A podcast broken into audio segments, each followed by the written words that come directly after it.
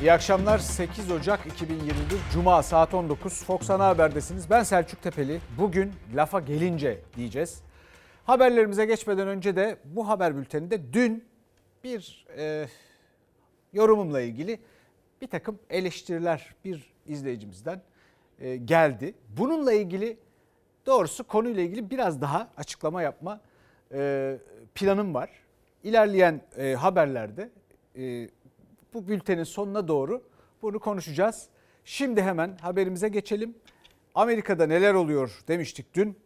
Gayet de detaylı bir biçimde anlatmaya çalışmıştık. Şimdi bugün son gelişmeleri alalım ve Cumhurbaşkanı Erdoğan'ın değerlendirmelerini görelim.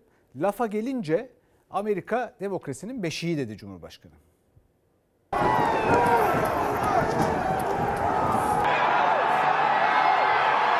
To those who engaged in the acts of violence and destruction, you do not represent our country. And to those who broke the law, you will pay. Trump 24 saatte ağız değiştirdi. Mitingdeki konuşmasıyla destekçilerini kongre binasına yönlendiren Trump, olaylar çığırından çıkınca çark etti. Azilden ve yargılanmaktan kurtulmak için kendisine af çıkaracağı iddiası konuşulmaya başladı. Cumhurbaşkanı Erdoğan yaşananları demokrasi vurgusuyla değerlendirdi. Demokrasi için bir yüz karası olduğunu görüyoruz. Çünkü lafa geldiği zaman demokrasinin beşiği diye ifade edilen Amerika'daki bu süreç gerçekten tüm insanlığı şok etmiştir, şaşırtmıştır. Trump destekçilerinin kongre binasını işgal etmesi Amerika Birleşik Devletleri'ni ayağa kaldırdı. Görevi devralmasına 12 gün kala yeni başkan Joe Biden, işgali Amerikan tarihinin en karanlık günü olarak tanımladı. Bizim demokraside başkan hiçbir şekilde kral değildir. Demokrasimizin üç eşit ve bağımsız kolu vardır ve başkan kesinlikle kanunların üzerinde değildir. 4 saatlik kongre işgali sonrası Trump ilk kez kameraların karşısına geçti. Şiddet olaylarını kınadı. İşgalcilere bedel ödeyeceksiniz dedi. To those who engaged in the acts of violence and destruction, you do not represent our country. And to those who broke the law, you will pay. Trump'ın ölümlerden sorumlu tutulup tutulmayacağı henüz bilinmiyor. Amerikan medyası Trump'ın yargılanmaktan kurtulmak için kendisi ve ailesi için af çıkaracağını iddia etti. Olası bir af durumunda Trump ekibinin bunun yasal ve siyasi sonuçlarını tartıştığı öne sürüldü.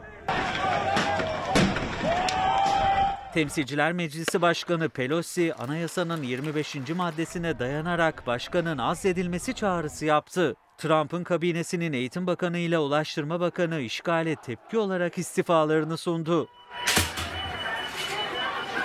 Cumhurbaşkanı Erdoğan, yaşananların kendisini şaşırttığını söyledi. İster demokrat, ister cumhuriyetçi olsun, Amerikan yönetimi ve basınının tutumuna dikkat çekti. Hatırlayın 15 Temmuz darbe girişiminde sessiz kalan, gezi olaylarında yine hatırlayın Amerika'nın tutumu çok çok farklıydı. Ama o zaman da işin başında demokratlar vardı. Demokratlar neyse cumhuriyetçilerin de şimdi aynı olduğunu gördük. Demokrasi için bir yüz karası olduğunu görüyoruz. Kongre işgalinde bir polisin de hayatını kaybetmesiyle can kayıpları 5'e yükseldi. Temsilciler Meclisi'ne kadar giren göstericilerin yönetime karşı isyanla suçlanmaları gündeme geldi. Evet 20 Ocak'ta bir e, devir teslim töreni var. Buna katılmayacağını açıkladı Trump. Yani çok merakla beklendiğini de düşünmüyorum ama bu açıklamada önemli. Dolayısıyla bunu da takip etmeye devam edeceğiz. Bir yandan bakalım bu gerilim, bu tansiyon nereye varacak? Şimdi biz kendi gündemimize dönelim. Ee, biliyorsunuz salgınla uğraşıyoruz. Biliyorsunuz bir koronavirüsü belası var başımızda. Ve en çok beklediğimiz şey aşı. Aşı ile ilgili bir toplantı yapıldı. Sağlık Bakanlığı yılın ilk toplantısını yaptı. Gündemi aşıydı. Bir takım yeni detaylar ortaya çıkmaya başladı. Nasıl yapılacak, nerede yapılacak diye. Fakat ne zaman yapılacak ve bunun gibi başka bir takım soruların cevapları hala yok.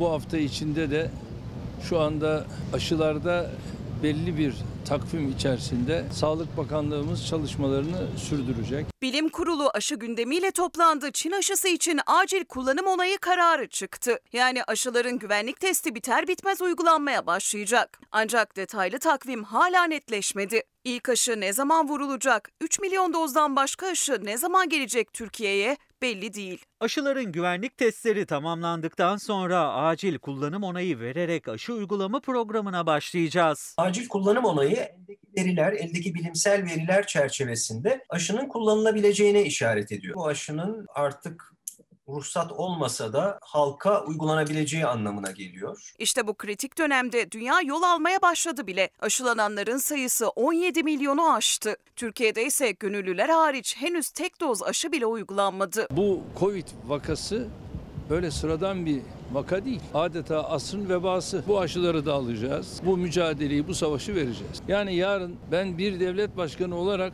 ya şunu niye yapmadık veya yapmadım dememeliyim. Cumhurbaşkanı Erdoğan koronavirüsle mücadelede çıkış yolunun aşıdan geçtiğini söyledi. Evdeki Çin aşısı miktarı ise 3 milyon doz. Faz 3 çalışmasına dair ilk veri sonunda Brezilya'dan geldi. Hafif hastalarda %78, diğer hastalardaysa %100'e kadar etkili bulundu aşı. Sanıyorum ki bu sonuçları da görüp, işte Türkiye'deki sonuçları da görüp böyle bir karar verildi ve aşı artık uygulanabilir hale geldi. Türkiye'de %91 etkin olduğunu açıklamıştı Çin aşısının. Aşı odaları hazırlanmaya başladı. Kısa süre sonra da uygulama başlayacak. Hacettepe Üniversitesi Aşı Koordinatörü Profesör Doktor Murat Akova'ya göre en büyük endişe hala 60 yaş üstüne yönelik. Türkiye'de yapılan faz 3 çalışmada 65 yaş grubu yok. 18 ve 59 yaş grubu arası. Ama Brezilya'daki bir grup 60 yaş üzerindeki gönüllü olduğunu da biliyoruz. Bilimsel açıdan hiç veri yok değil. Ama 18-59 yaş grubundaki gibi bir geniş bir çalışma yok. Acil kullanım onayını takiben büyüklerimiz ve kritik görevdeki kişilerden başlayarak 18 yaş üzerindeki tüm vatandaşlarımızı aşılamayı hedefliyoruz. Rus ve İngiliz aşıları için görüşmeler sürerken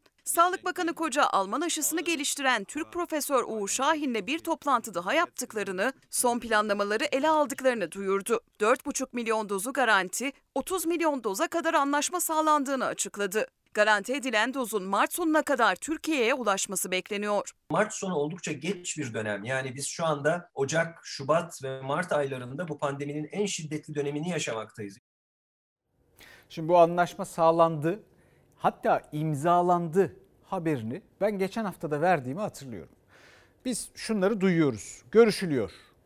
Anlaşıldı, imzalanacak. İmzalandı. Geçen hafta imzalandığı da duyduk. Bugün şimdi bir kez daha duyduk. Fakat bu kadar çok ve farklı zamanlarda bunu duyunca doğrusu ben anlamakta güçlük çekiyorum. Aşının temin edilmesi lazım. Aşının takviminin net başladığı günle birlikte açıklanması da lazım. Sağlık Bakanı Sayın Koca bugün aşının güvenilir ve etkili olduğunu söyledi. Bir takım açıklamaları var. Önemli, önemli. Bu açıklamalar önemli. Çünkü aşı bir salgını önlemede belki de tek çare. Yani bu kadar etkili tek çare. Fakat devletler ki Türkiye değil sadece dünyada da yavaş ilerliyor aşılama. Devletler vaktinde aşılama yapmak zorundalar. Bu çok önemli. Aşıların da elbette güvenilir olması lazım. Brezilya'dan bir rakam geldi %78 etkili diye. Türkiye'den o henüz açıklanmadı. Bu arada biz can kaybı yaşamaya devam ediyoruz. Dün 191 can kaybımız vardı ve bir türlü düşmüyor dönemlerde ilaca karşı daha çok dirençli ya da daha ağır seyirli bir hasta grubundan bahsediyor arkadaşlarımız. Gerçekten çok ağır, uzun süre yoğun bakımları işgal eden bir ağır vaka grubunun olduğu dikkat çekiyor. 3201 hasta yaşam savaşı veriyor. Günlük can kaybı ise neredeyse hiç değişmiyor. Son 24 saatte 194 hasta daha hayatını kaybetti. Koronavirüs salgınında can kaybı 22.264'e yükseldi. Özellikle hızlı test, izolasyon ve temaslı takibinden taviz vermiyoruz. Goodbye. Dünya Sağlık Örgütü Avrupa Bölge Direktörü ile video konferans üzerinden görüştü Sağlık Bakanı Fahrettin Koca. Doktor Hans Kluge aşı geliştirme çalışmaları için tebrik etti Koca'yı. Zaten en büyük umut da yerli aşıda ama en yakın aday için bile faz 3 çalışmalarına Nisan ayında başlanabilecek. Tabloyu kontrol altında tutabilmek içinse şimdilik tek yol tedbirlerde. Aktif vakalarında 4 Ocak'tan sonra artmaya başladığını görüyoruz. Bizim korkumuz şu, mutasyonun varlığı bir ay içinde hasta sayısının 7,5 katına ulaşabileceği bir kar topu etkisinden bahsediliyor. İşte o kar topu etkisini engellemek için kısıtlamalar devam ediyor. Cuma 21'den pazartesi 5'e kadar yine 56 saatlik sokağa çıkma yasağı var. Sağlık Bakanı Koca'ya göre kısıtlamalar etkisini gösteriyor. Son iki hafta içinde İstanbul ve İzmir'de vaka sayısında %40, Ankara ve Bursa'da %60'a yakın düşüş oldu. Uzmanların korkusuysa bu olumlu gidişatı tersine çevirebilecek bir mutasyon ihtimali. Profesör Doktor Bengi Başar son günlerde virüsün bulaşma katsayısının arttığını açıkladı. 4 Ocak'ta 0.85 olan o kritik değer 3 günde 0.98'e yükseldi. Yani virüs daha hızlı bulaşıyor artık. RT değeri her gün yükselmeye başladı. Gün gün istikrarlı olarak ve dün itibariyle de bu değeri istatistikçi arkadaşlarımız 0.98 olarak hesapladılar. 0.7'nin üzerine çıktığınız her değer riskin daha yüksek olduğunun bir göstergesidir. Salgına dair bugünün Sağlık Bakanlığı verileri geldi. Test sayısında bir artış var. Vaka sayısında 800 kadar bir düşüş var. Bu arada vefat sayısında dün 194'tü bugün 186'ya inmiş. Ama çok yani toplam vefat kaybettiğimiz yurttaşlarımızın, insanlarımızın, yakınlarımızın sayısı 22.450'yi buldu. Bu Sağlık Bakanlığı verileri elbette.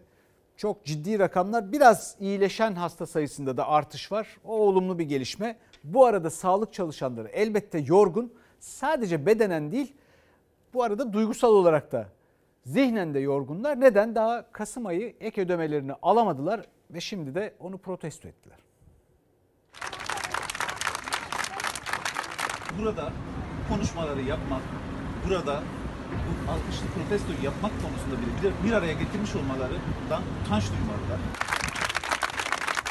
Alkışlar bu kez sağlık çalışanlarından Sağlık Bakanlığı'na, sağlıkçılar Kasım ayına ait ek ödemelerin hala yapılmamasını alkışlarla protesto etti. Zaten düşük olan ya da eksik yatan ek ödemeleri iki aydır hiç alamıyorlar. Bizler sağlık çalışanları, kamu çalışanları, kıt kanaat geçinen insanlarız. Eğer bu ek ödemeler zamanında ödenmezse pazarımızı yapamıyoruz. Ödememiz gereken kredi kartlarını ödeyemiyoruz. Birçok arkadaşımızın ev kredileri var. Sağlık çalışanları sadece virüsle değil geçim sıkıntısıyla da mücadele ediyor. Kasım ve Aralık ayına ait ek ödemeler hesaplarına yatmayınca ucu ucuna geçim hesabı da tutmadı sağlıkçıların. İstanbul'da dinlenebilecekleri tek anda öğle molasında eylem yaptılar. Neye göre dağıtıldığı belli olmayan bir yöntemle bizler yıllardır çalıştırılıyoruz. Bize sadece yetin, yetinmemiz için verdikleri 3 kuruş ücreti kabul etmeyiz. Sağlık Bakanlığı, hükümet, sağlık çalışanlarının e, mali ve özlük haklarını iyileştirmek e, bir yana dursun. Onlara verilmesi gereken e, tavandan ek ödemenin e, zamanında ödenmemesi, adaletsiz ödenmesi, Sağlık Bakanlığı'nın bir an önce bu genelgeyi çıkarması, sisteme dahil etmesi ve bize ödenmesi gereken bu ek ödemelerin e, bir an önce verilmesini istiyoruz. Sağlık Emekçileri Sendikası'nın iddiasına göre ek ödemelerin gecikmesinin sebebi bürokratik eksiklik. Sağlık çalışanları ise zaten düşük ücretten yakınırken bir de ek ödeme ne zaman yatacak kaygısı taşımak istemiyor. Hastane muhtemetlerine sorduğumuzda Sağlık Bakanlığı'nın her yıl sonrası kurumlara göndermesi gereken genelgenin henüz gelmediği ifade edilmektedir. Evet bir izleyicimiz demiş ki e, lafa gelince koronayı bitirmeye çalışıyoruz diyorlar. Hani aşı nerede? Bir başka izleyicimiz de lafa gelince Avrupa bizi kıskanıyor, icraata gelince biz Avrupa'yı demiş. Şimdi siyasete geçelim. Siyasette çok ilginç bir ziyaret vardı. Ee, Saadet Partisi Yüksek İstişare Kurulu üyesi Oğuzhan Asil Türkiye ziyarete gitti Cumhurbaşkanı Erdoğan. Sayın Asil Türk geçmişte beraber olduğumuz bir büyüğüm. Benim bu ziyaretim hem bir nezaket ziyareti hem de yani bir seçim ittifakı mı olur? Adalet Kalkınma Partisi ve Saadet Partisi arasında bir ittifak görüşmesi şeklinde bunu değerlendirmek doğru olmaz. Cumhurbaşkanı seçim ittifakı görüşmesi dedi. Saadet Partisi sözcüsü doğru değil yanıtını verdi önce. Ancak gelecekte olası bir ittifaka kapıyı da açık bıraktı. Dünkü duruşumuzu değiştirmemiz hususunda hükümetin hangi politika değişiklikleri yaptığına bakmamız lazım. Varsa böyle bir şey oturur konuşuruz yani. Muhalefetin erken seçim çağrılarının gölgesinde Cumhurbaşkanı Cumhur İttifakı ortağı Bahçeli'yi ziyaret etti önce. Yaklaşık bir saat sürdü görüşme. Bu ziyaretlerde de geleceğe yönelik neler yapabiliriz? Şu anda durum nedir, ne değildir? Sayın Bahçeli ile etraflıca görüşüyoruz. Bahçeli ziyaretinden daha çok Erdoğan'ın Saadet Partisi Yüksek İstişare Kurulu Başkanı Oğuzhan Asültürk'e ziyareti ses getirdi. Biz bir terörle mücadele verirken her türlü desteğin bizim yanımızda olması lazım. Yalnızlığı hissetmememiz lazım. Erdoğan Saadet Partisi hamlesinin bir gerekçesini böyle açıkladı. Seçim ittifakı ifadesini de kullandı. Bir seçim ittifakı mı olur? Buna benzer görüşmeleri bundan sonra da yapmayı planlıyorum. Yapacağım. Sayın Cumhurbaşkanı'nın e, farklı arayışlar içerisinde olmuş olması, parti oyları açısından e, bir çıkış arayışı içerisinde olduğunu e, gösterir. Bizim ilkesel olarak e, ittifakımız devam ediyor. Erdoğan'ın açıklamalarını Halk TV yayınında Saadet Partisi sözcüsü yorumladı. Biz bugün ilkesel olarak Millet İttifakı içindeyiz dedi. Ama Cumhur İttifakı'na da kapıyı kapatmadı. Siyasette 24 saat çok önemlidir. Evet. Değil 24 saat, önümüzde 24 ay var. Yani 24 ayda neler olacak onu yaşayarak göreceğiz. Kimin kimle görüştüğüne karışmayız. Her türlü istişarede bir hayır vardır. Bütün bunları seçime yönelik bir altyapı taşı döşemek olarak da gördüğümü söylemeliyim. Millet İttifakı ortağı CHP AK Parti Saadet Partisi temasına yorum yapmaktan kaçındı. İyi Parti de sessiz ama Meral Akşener Cumhur İttifakı cephesinde bir erken seçim hazırlığı olduğunu söyledi. Bahçeli'nin darbe söylemiyle erken seçim bağlantılı sözlerine de yanıt verdi. Bahçeli'nin Türkiye'de darbe iklimi artık yoktur sözünü hatırlatıyorum. Bugün ne oldu? O zaman yönetemiyorsunuz kardeşim bu ülkeyi. Bir yanda erken seçim tartışması, diğer yanda Cumhurbaşkanı'nın Saadet Partisi ile başlayan ittifak trafiği. Erdoğan görüşmeler sürecek dedi. Tartışması da sürecek. Şimdi biraz önce tam bu haberi aktarmaya çalışırken başında biraz bir duraksadım. Niye duraksadım? Çünkü gözüme çarpan bir e, sahne vardı. Sayın Erdoğan'la Asıl Türk'ün arasındaki bir boş sandalye var biliyorsunuz. Ben tam oraya denk gelmişim. Şimdi böyle bir böyle bir gayem yok tabii siyasete girmek falan gibi. Ama bu e, e, bana öyle en ilginç bir şey bir yandan da hatırlattı ki çok ilginç bir dönemin tam ortasındayız. Bunların nereye gittiği, nereden geldiği çok iyi yorumlanmalı. Şimdi bu görüşmelerden bir tanesi daha bugün açıklığa kavuştu. DSP'ymiş. Bunlar devam edecek belli ki. Ortada seçim yok. Ama bir takım seçim toplantıları, bir takım seçim ittifakı projeleri var. Bakalım nereye gidecek? E, bu arada da tabii e, bizim siyasetimizin ve siyasi partilerimizin bu katmerli efendim yüksek istişare kurulu filan gibi e, organizasyon modelleri çok acayip. E, Yüksek İstişare Kurulu bambaşka bir şey tabii. Yani. O bakımdan e, bakalım hayırlara vesile olsun hepsi. Şimdi bu koltuk mu, muhakkak pandemiden yani salgından dolayı boş. Ee, e, orada oturması gereken kişi kimdi? Acaba niye gelmedi filan diye düşünmeyin. O yüzden de bir mesafe bırakıldı. Ama bilemiyorum. Salgından sonra belki bu önlemler e, başka bir aşamaya gelirse o koltukta bakarsınız dolar e, başka isimlerle e, siyasetten, partilerden göreceğiz. Şimdi İyi Parti Genel Başkanı Meral Akşener ve Milliyetçi Hareket Partisi Genel Başkanı Devlet Bahçeli arasında bir HDP'nin kapatılması üzerinden bir diyalog var. Ve Akşener Bahçeli'ye HDP ile ilgili bir soru sordu ortaya nasıl bir tavır koruyorlar. Onları yapalım. Ondan sonra Milliyetçi Hareket Partisi arkasında durduğu sözün de gereğini yapacak cesarettedir. Kanuna göre kendisi müracaat edebiliyor. HDP'nin kapatılmasını arzu eden Bahçeli müracaat edecek mi? Bahçeli HDP'nin kapatılmasına ilişkin olarak Yargıtay Cumhuriyet Başsavcılığı ya da Adalet Bakanlığı adım atmazsa biz başvuracağız demişti. Meral Akşener MHP liderine iki hafta önceki o sözlerini hatırlattı. Biz HDP kapatılsın derken haklıyız, halkın tercümanıyız. Parti kapatmaların Türkiye'de geçmişte çok e, olumlu sonuç vermediği görüldü. Devlet Bahçeli'nin HDP kapatılmalı sözlerine Cumhur İttifakı ortağı AK Parti'den temkinli açıklamalar geldi. Hatta Cumhurbaşkanı Erdoğan'ın MYK toplantısında parti kapatmayı biz zorlaştırdık. Kişilere ceza verilmeli sözleri de AK Parti tarafından yalanlanmadı. Dünyada mesela farklı modeller de var. Bu tip terör örgütü propagandası yapanların hazine yardımını almasının engellenmesi gibi. Hazine yardımlarının terör örgütüne gitmesini istemiyoruz. Türkiye Büyük Millet Meclisi'nde PKK'lı istemiyoruz. Bahçeli 24 Aralık'taki basın toplantısında sözümüzün arkasındayız derken kendisine siyasi partiler kanunu hatırlatıldı.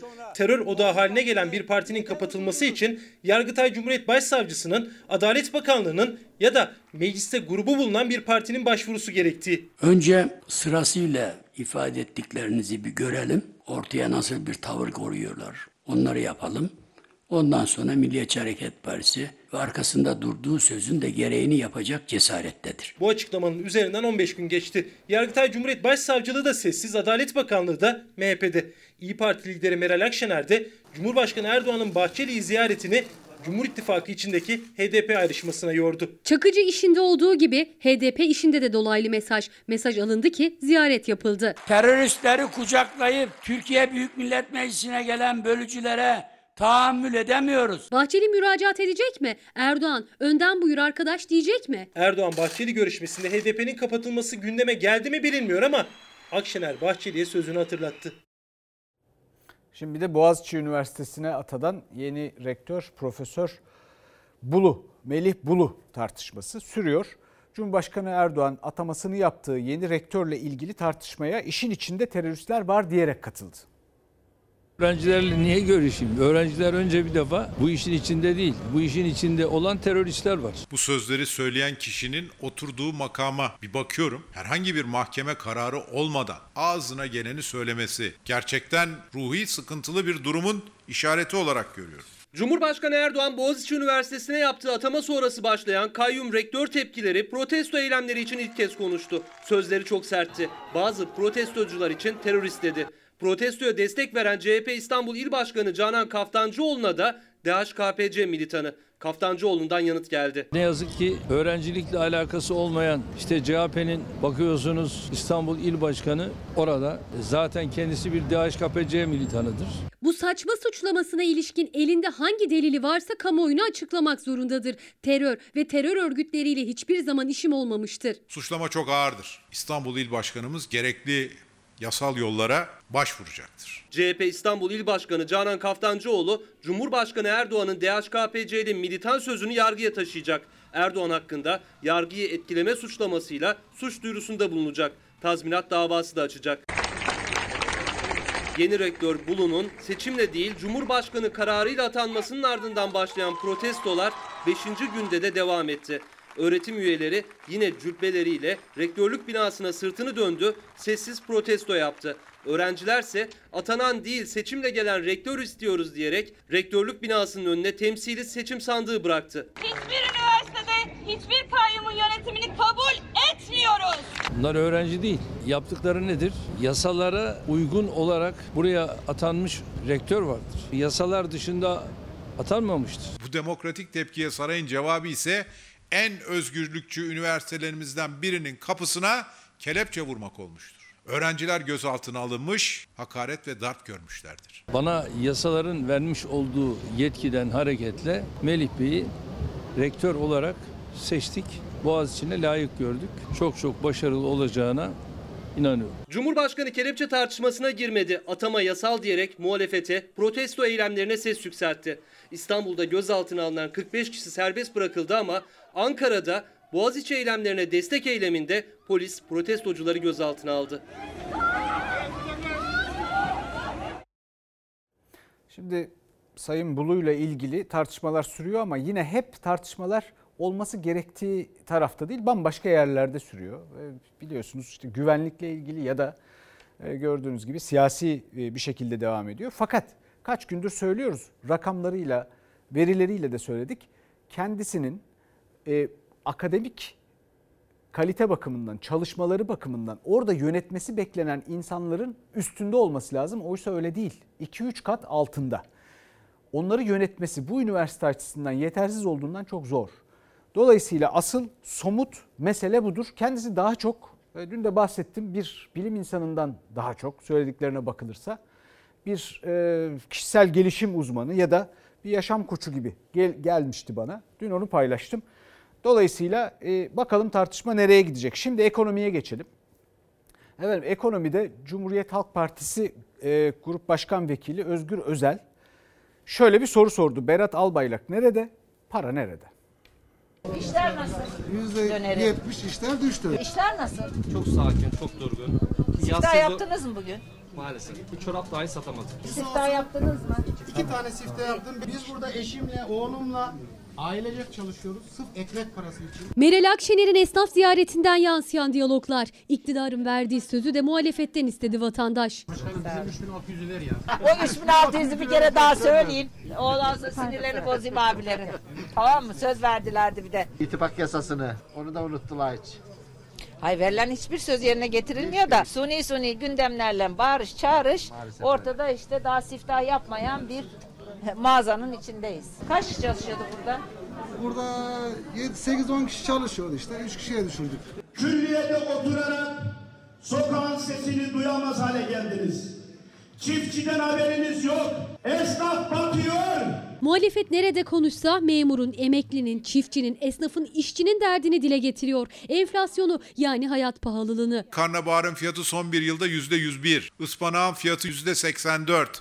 Pırasanın fiyatı %64 artmış. Peynir de artık lüks olmuş. Markette yarım kilo peynir 50 liraya satılıyor. Sayın Cumhurbaşkanı ayçiçek yağına 3 ayda yüzde 40 zam gelmiş 85 lira olmuş.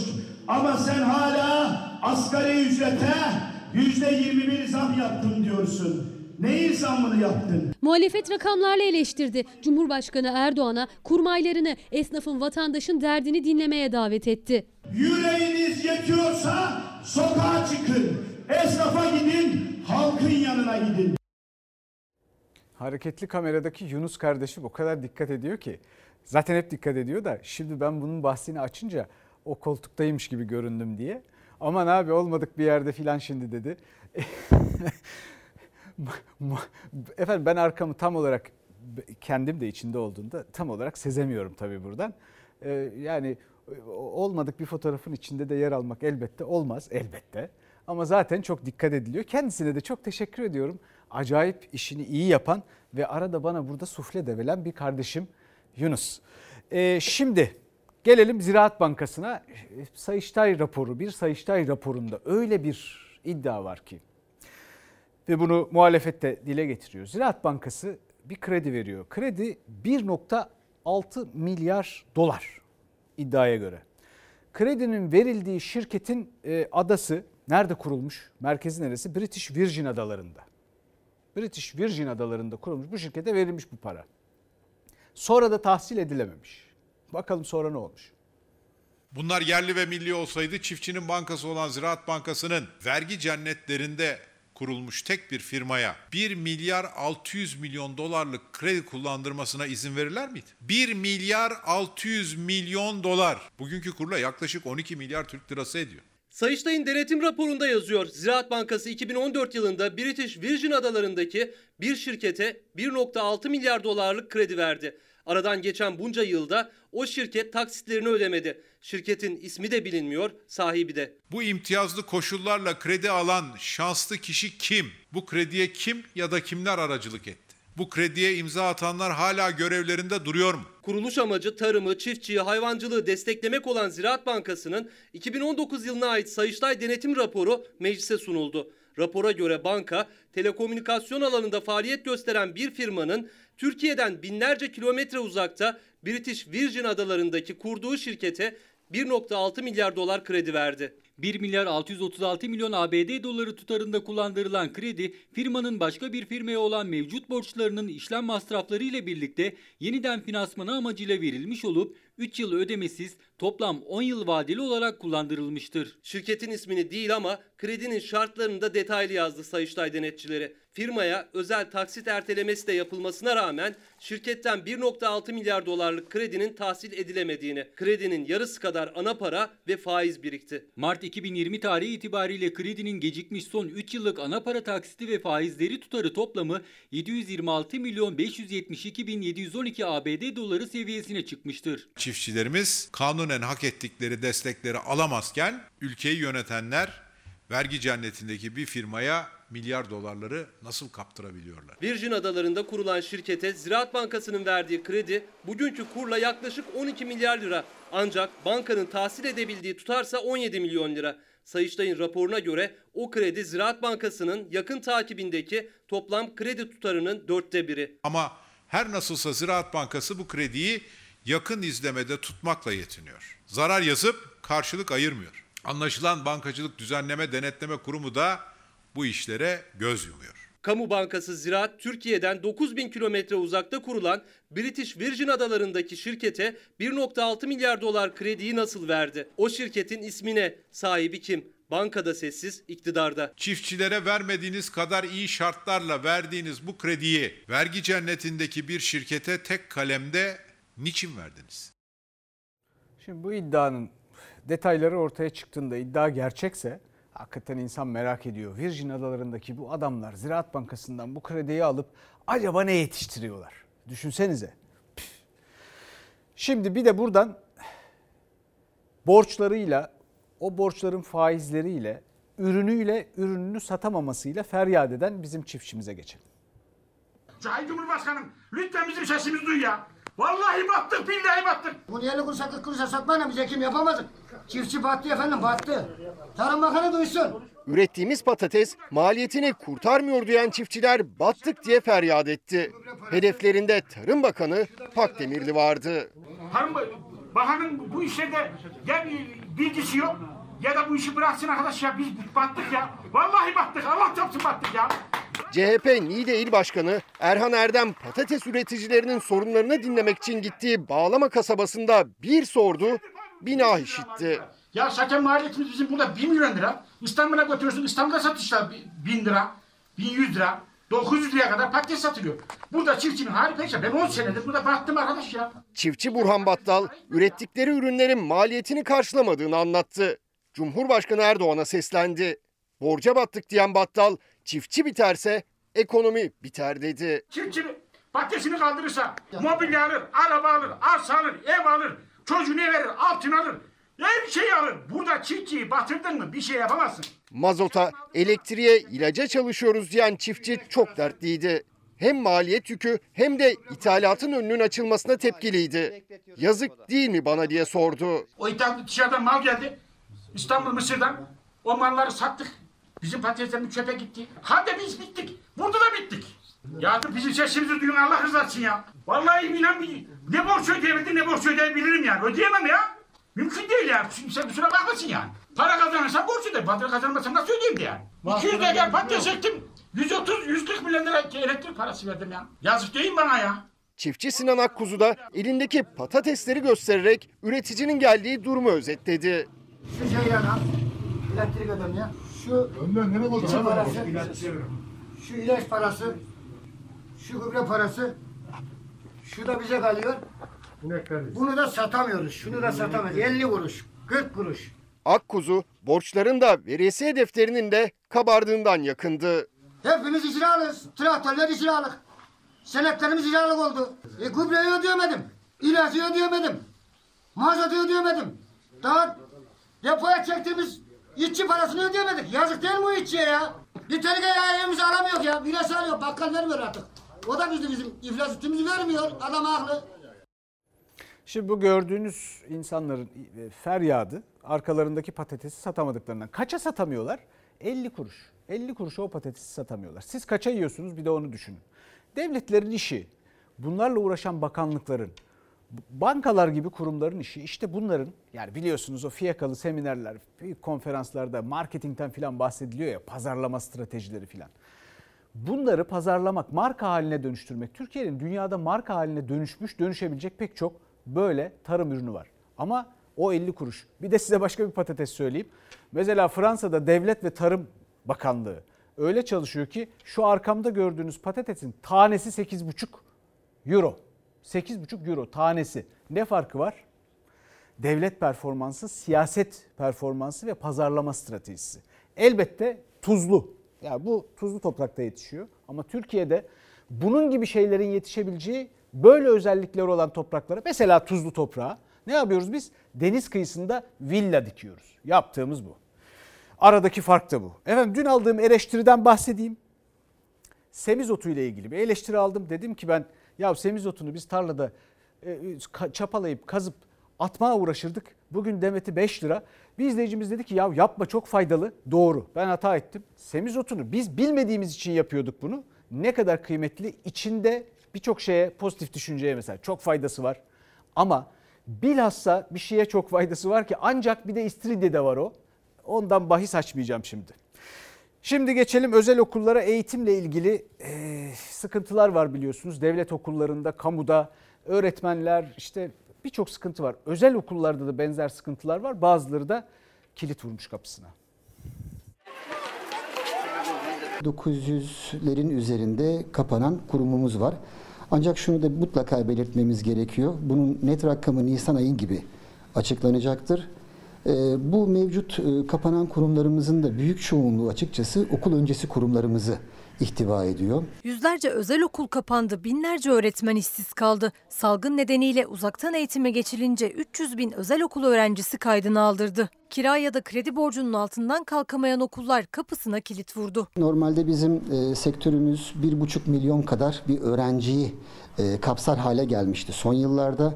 Bugün 300-350 bin civarında bir öğrenci kaybı söz konusu. 5 binin dahi üzerinde e, öğretmen ve personel işsizliği olduğunu söyleyebilirim. Bu süreç uzadıkça e, bu mağduriyetler artacak. Türkiye Özel Okullar Derneği Başkanı Zafer Öztürk'e göre zaten son yıllarda veliler okul ücretlerini ödemekte zorlanıyordu. Koronavirüs nedeniyle masraflar katlandı. Eğitim ise uzaktan yapılmaya başladı. Özel okulların öğrenci kaybı zincirleme olarak istihdamı da etkiledi. Kendi mülkiyeti olan kurumların bu dönemde ciddi avantajları var. Zira e, ciddi ve büyük binaların içerisinde var olan okullarımız çok ciddi bir kira yüküyle karşı karşıyalar. Hem kira gibi giderler hem de gelirdeki düşüş çoğu okul öncesi bine yakın özel eğitim kurumunun kapanmasına neden oldu. Özel okul temsilcileri Milli Eğitim Bakanlığı'na rapor sundu. En azından vergi indiriminin yeni eğitim yılında da devam etmesini istediler. Yetkinin Hazine ve Maliye Bakanlığı'nda olduğu yanıtını aldılar. Bugün KDV indirilmesi direkt olarak okul ücretlerine yansıyacak bir durumdur. Bunlar tekrardan eğer gündeme getirilebilirse imkan ölçülerinde e, bunların velilere olacağı destekten dolayı velilerimiz ekonomik durumlarında okullarında kalmaya gayret edeceklerdir. Şu anda e, sağlanacak her türlü teşvik KDV olur, teşvik olur. Verilen bütün destekler velilerimize can suyu, e, aynı zamanda okullarımıza e, can suyu bu anlamda. Efendim genel istek üzerine haber bülteninden sonra bir dakika bölümünde semizotu ve pozitif düşünceye devam edeceğiz. E, şimdi de tekstil sektörüne bakalım. Tekstil sektöründe de işler iyi gitmiyor. Mağazalar bomboş.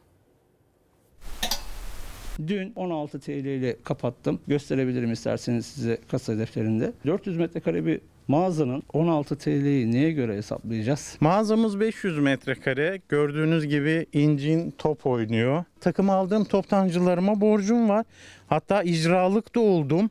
Ya şu anda tekstil bitmiş durumda. Dev mağazalar giyim ürünleriyle dolu. Ancak müşteri yok. Hazır giyim sektörü eski hareketli günlerinden çok uzak. Mağaza sahipleri giderlerin altında her geçen gün daha fazla eziliyor koskoca 500 metrekare mağazada 200 lira ciro yapıyorum ben. Gülünç bir rakam ya 200 lira. Burada 6 tane personel çalışıyordu. Şu anda 2 tane personel çalışıyor. 4 personeli göndermek zorunda kaldı. İhracatı gördünüz. %9'lara düştü %30'lardan. Niye? Çünkü bir ihracat yok dışarıya. Hem iç hem dış pazarda sıkıntı yaşıyor tekstil sektörü. Ana etken hem salgın hem de yıl boyunca döviz kurlarında yaşanan hareketlilik. Başta iplik, kumaş ve boya olmak üzere maliyetler katlandı. İç pazarda özellikle perakendeciler zor günler geçiriyor. Çünkü raflar daha pahalıya doluyor. Ama o ürünleri alacak müşteri bulamıyorlar. Elle tutulur bir takım elbisenin fiyatı normalde 550 ile 750. Ve ben şu anda o takımı 350'ye satıyorum. 50 lira karla. Ben elektriğimi ödeyeyim, personelimi ödeyeyim, evime ekmek mi götüreyim? Sertaç Topçuoğlu'na ait 500 metrekare tıka basa elbise dolu olan bu mağaza gün ortası olmasına rağmen bomboş. Dükkanda bizden başka kimse yok. Siftah yapamadığını söyleyen sahibi başta vergi ve kira olmak üzere borçlara, masraflara yetişmeye çalışıyor. 10 bin lira mağazanın kirası, 2,5 lira stopajı, şu anda 4,5-5 civarı elektrik geliyor. Personel giderleri yaklaşık 5 lira. Saat 14. Kaç takım elbise sattınız? Siftah yok. İstanbul'da birçok giyim mağazası aynı durumda. Bir tane olursa şükrediyoruz çünkü siftahs kapattığımız günler de var. Mağaza sahipleri nefes alabilmek, ekmek teknelerini kaybetmemek için etkili destek paketleri bekliyor yetkililerden. En başta da yüksek vergi konusunda. Ocak ayında vergilere harçlara %9.11 zam geldi. Piyasaya borcum var. E, ödeyemiyorsun ne yapıyorsun bu sefer? Ya arabanı satıyorsun. Evin varsa evini satıyorsun. Birçok arkadaşım var öyle. Evini satmış, arabasını satmış, artık kapatmış başka bir yerde maaş olarak çalışıyor. Raporu olanların e, hasta bezi ihtiyacını devlet karşılıyor. Allah razı olsun. Fakat bu ihtiyacı karşılayacak kadar bez verilmiyor, yetmiyor bu bez. Dolayısıyla bu bir mesele. Şimdi bu meseleye bakacağız. Devlet dört tane veriyor. Yetiyor mu dört tane? Yetmiyor. Ne kadar daha kullanıyorsun? 10 tane daha kullanabiliyorum evet. 2 ayda bir verilen 240 adet bez için 350 TL ödüyor devlet. 350 lirayla bez alınabiliyor mu derseniz hayır. Bez markalarına göre en ucuz 240 adet bezin fiyatı 550 lirayla 650 lira arası değişiyor kalitesine göre. Devlet rapor alan engelli ve yaşlıların hasta bezi ihtiyacını karşılıyor. Ancak günlük sadece 4 taneye kadar. Yani 240 adet bez için 2 ayda bir sadece 350 lira ödüyor. Çıkan farkı engelliler, hastalar cebinden karşılıyor. Bu da 2 ayda bir en az 250 lirayı buluyor. Zaten aldığımız engelli maaşı yani nereye kadar evimiz kira yani kendimize bile yetmiyor.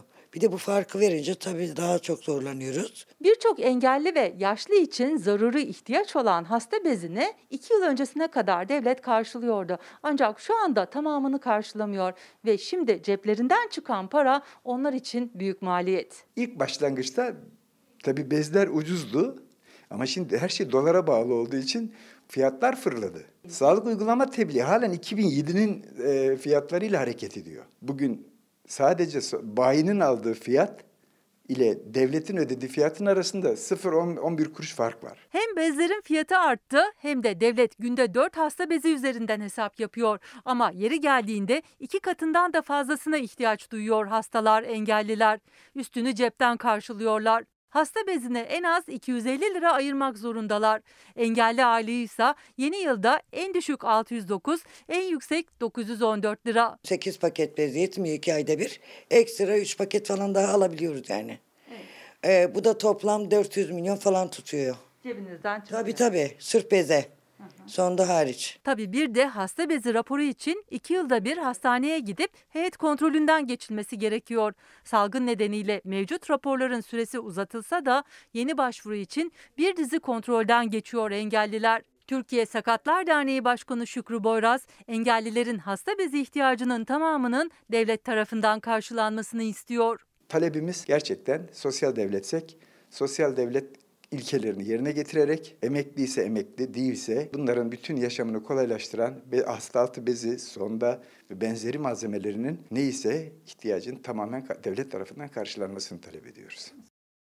İnşallah yetkililer duyar, arttırılır destek bu konuda. Şimdi Sakarya Hendek'te biliyorsunuz bir havai fişek fabrikası patlaması vardı. Ve burada kayıpları olan kurban yakınlarının bir mesajı var. Parası olan 3 gün yatıp çıkmasın istiyorlar. Ben basınla duyuracağım sesimi. Türkiye duyacak, dünya duyacak. Parası olan kazanmayacak. Üç kuruş için fabrikada kölelik yapan kazanacak. Havai fişek patlamasında kardeşini kaybeden Acılı ablanın bu feryadı tüm Türkiye'yi derinden etkiledi. Hatun Tepeçınar o gün yaşananları anlattı. Hala acımız yüreğimizi yakıyor dedi. Bu feryatlar gerçekten içimdeki acıydı. Hala o anı, o acıyı yaşıyorum. Sakarya Hendek'te 3 Temmuz 2020 günü havai fişek fabrikasında meydana gelen patlamada 7 kişi hayatını kaybetti. 127 kişi yaralandı. Yaşanan facianın ardından fabrika sahibinin de aralarında bulunduğu 7 sanık hakkında bilinçli taksirle birden fazla kişinin ölümüne ve yaralanmasına neden olma suçundan dava açıldı. Basın görecek. Basın her adımımı takip edecek. Türkiye duyacak Türkiye. bu hale geldi bu Türkiye. Kimse bu Türkiye'de parası olan üç gün yatıp çıkmayacak. Patlamada hayatını kaybeden Sebahattin Tepeçınar 3 çocuk babasıydı. Çocukları ilk duruşmaya gelemedi ama abla Hatun Tepeçınar oradaydı. Mahkeme salonuna girmek istedi. Pandemi nedeniyle alınmadı. Sonrasında acısını ve haykırışını Türkiye duydu. Ben kardeşimin acısını 6 ay oldu. Yemiyorum, içmiyorum, uyumuyorum. Kardeşini kaybeden bir ablanın feryadıydı onunkisi. İstediği tek şey adaletin yerini bulmasıydı. Gözler şimdi 15 Mart'taki duruşmaya çevrildi. Parası olan kazanmasın. O gariban işçi emekçileri kazansın. O yetim kalan yavrular kazansın. O dul kalan eşler kazansın. Efendim bütün bu gündem ve haberler içinde kadın cinayetlerini önlemeye yönelik kadın gibi kesin net bir adımı Ankara'dan henüz görmedik. Bugün de görmedik. Şimdi bir ara. Şimdi gelelim semizotu, patates, pozitif düşünce, bütün bunların arasındaki alaka. Bazı yurt dışından izleyen izleyicilerimiz patatesin kilosu ile ilgili 3.99 euro diye düzeltme yapmışlar. O patates o patates değil. Bu bahsettiğim Fransa'nın kuzeybatısında kıyıya yakın bir adada Nant açıklarında Noirmoutier diye bir ada var. Bu Noirmoutier adası tuzlu toprağıyla biliniyor ve orada sadece senede 100 ton üretilen bir patates. İsmi Bonnot. Bunun kilosu bu kadar fazla. Şimdi bu patateslerin havyarı diye bilinen bir patates. Emin olun Türkiye'de de dünyada eşi olmayacak türden bir takım ürünler çıkarabiliriz. Ama bunun için çalışmak zorundayız. Biz böyle mesela bu adadaki özelliği tuzlu bir toprakta yetişiyor olması. Böyle arazilere sahibiz ama biz dedik ki villa dikiyoruz oraya. Ferrari'sini satıyor bir takım bilgeler gidiyor mutluluğu orada arıyorlar. Sattığıyla da kalıyor bu arada. Sonra hayatın sırrını orada bulamıyorlar dönüyorlar bu sefer bakıyorlar diyorlar ki ya secret istemeyi bileceksin. İstiyorlar filan ama gene olmuyor. Sabret, sabredince de olmuyor. Sonra da boş ver gitsin manasında bir son kitap çıkarttılar biliyorsunuz bir şeye et diye. O vulger, küfürlü bir laf. Onu söyleyemiyorum. Öyle bir kitap çıktı. Boş ver gitsin olmadı madem filan diye. Efendim pozitif düşünce, mutluluk, kişisel gelişim bütün bunlar çalışarak olur. Çalışarsak biz de ürünlerimizi marka haline getirebiliriz, pazarlayabiliriz. Onu pazarlayabilirsek başka bütün ihraç ettiğimiz ürünlerin fiyatını arttırabiliriz. Ama dünyada bir numara olduğumuz fındığın fiyatını İtalyanlar belirliyor. Demek ki neymiş? Dokuzuncu tarım önerimiz markalaşma ve buna sahibiz, bu potansiyele sahibiz. Bizden sonra son yaz var yeni bölümüyle. Bizden bu akşamlık bu kadar. İyi hafta sonları. Gülbin Tosun'a kolay gelsin. Haftaya görüşmek üzere.